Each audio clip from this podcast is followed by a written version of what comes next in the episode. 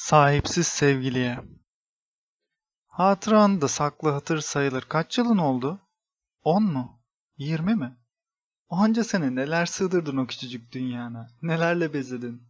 Süsledin kim bilir. Dolaştığın odalarda içinde benim adımın geçtiği cümleler kormaya korktun mu hiç?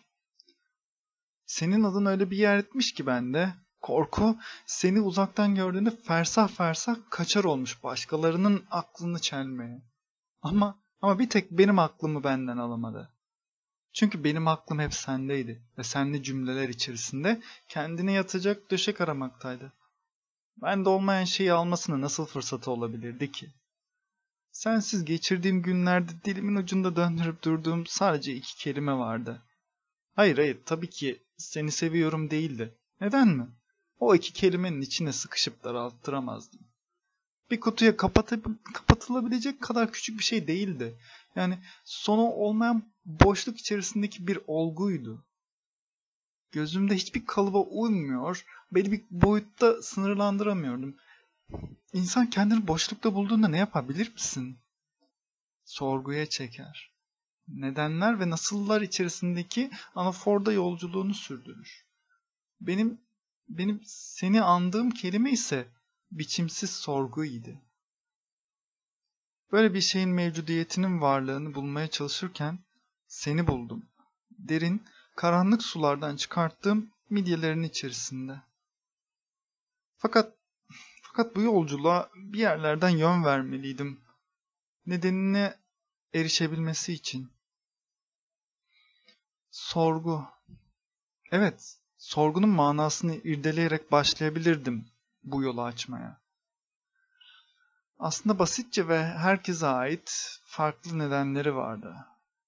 Kaba taslak yaptığımız, yapacağımız eylemler için bunu gerçekleştirmekten çekinmediğimiz ve de kendisine bu kısır döngü içerisinde yer bulabilen eylemlerimiz diye tanımlayabilirdim.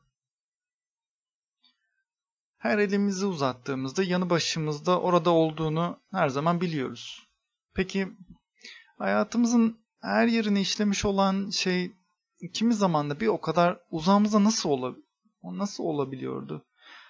Aslında sorgunun biçimsizliği de tam bu noktada tomurcuklanıp filizlerini gösteri veriyordu. Sanki göz ardı edip görmek istediklerimize bir gözümüzü açarken diğer gözümüzü de görmek istemediklerimiz için kapatıyorduk. Ancak bu kelimeler anlamlı kılabiliyor ve varlığını yazdığım oyunda sahnesini devam ettirebiliyordu. Biliyorum ki diğer gözümü açtığımda senin benden hep bırak kaldığını öğreneceğim. İnsanoğluyuz işte. Kurguladığım düşler ülkesinin prensiyim kendime göre. Ama bir de sen oyunu izleyenlere sor bakalım. Ne de acınası vahim durumda kalmış çıplak kralı oynuyorum.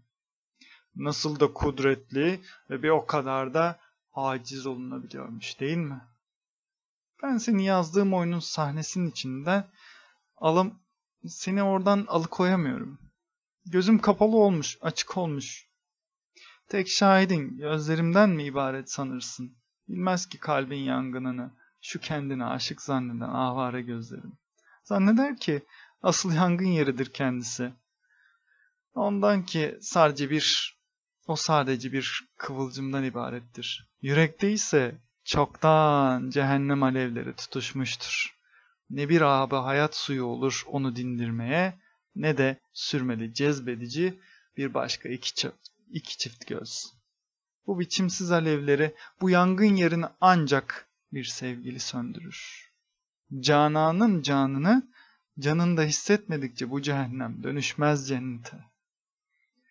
Ah ah bilmez ki göz hep aldanır iki kara kaşı görünce. Sahte yangınlarda kavrulup, yok olup, eriyip bittiğini zanneder. Ondan berisi değerini, her şeyi farklı boyutta alemde yaşayıp içtiği ilk aşk şarabı tek o aşk şarabında kül oluverir. Bilmez göz bilmez, aldanır. Kadehimin tek bir içkisi var ki, o da sensin. Senle doldukça zenginleşir, bollaşıp artar. doyurur ve susturur. Sen çıkarsın diye açıyorum bütün yolları. Bir yolunu bulup da geliverirsin yine her zamanki yerine diye. Yarınların dünden tek farkı içinde senin olmamış olmandır. Eğer ki ben bir yolunu bulursam, bulursam bil ki o zaman ikimizde de yazık olmuş. O zaman bendeki ateş seni de yakar, beni de.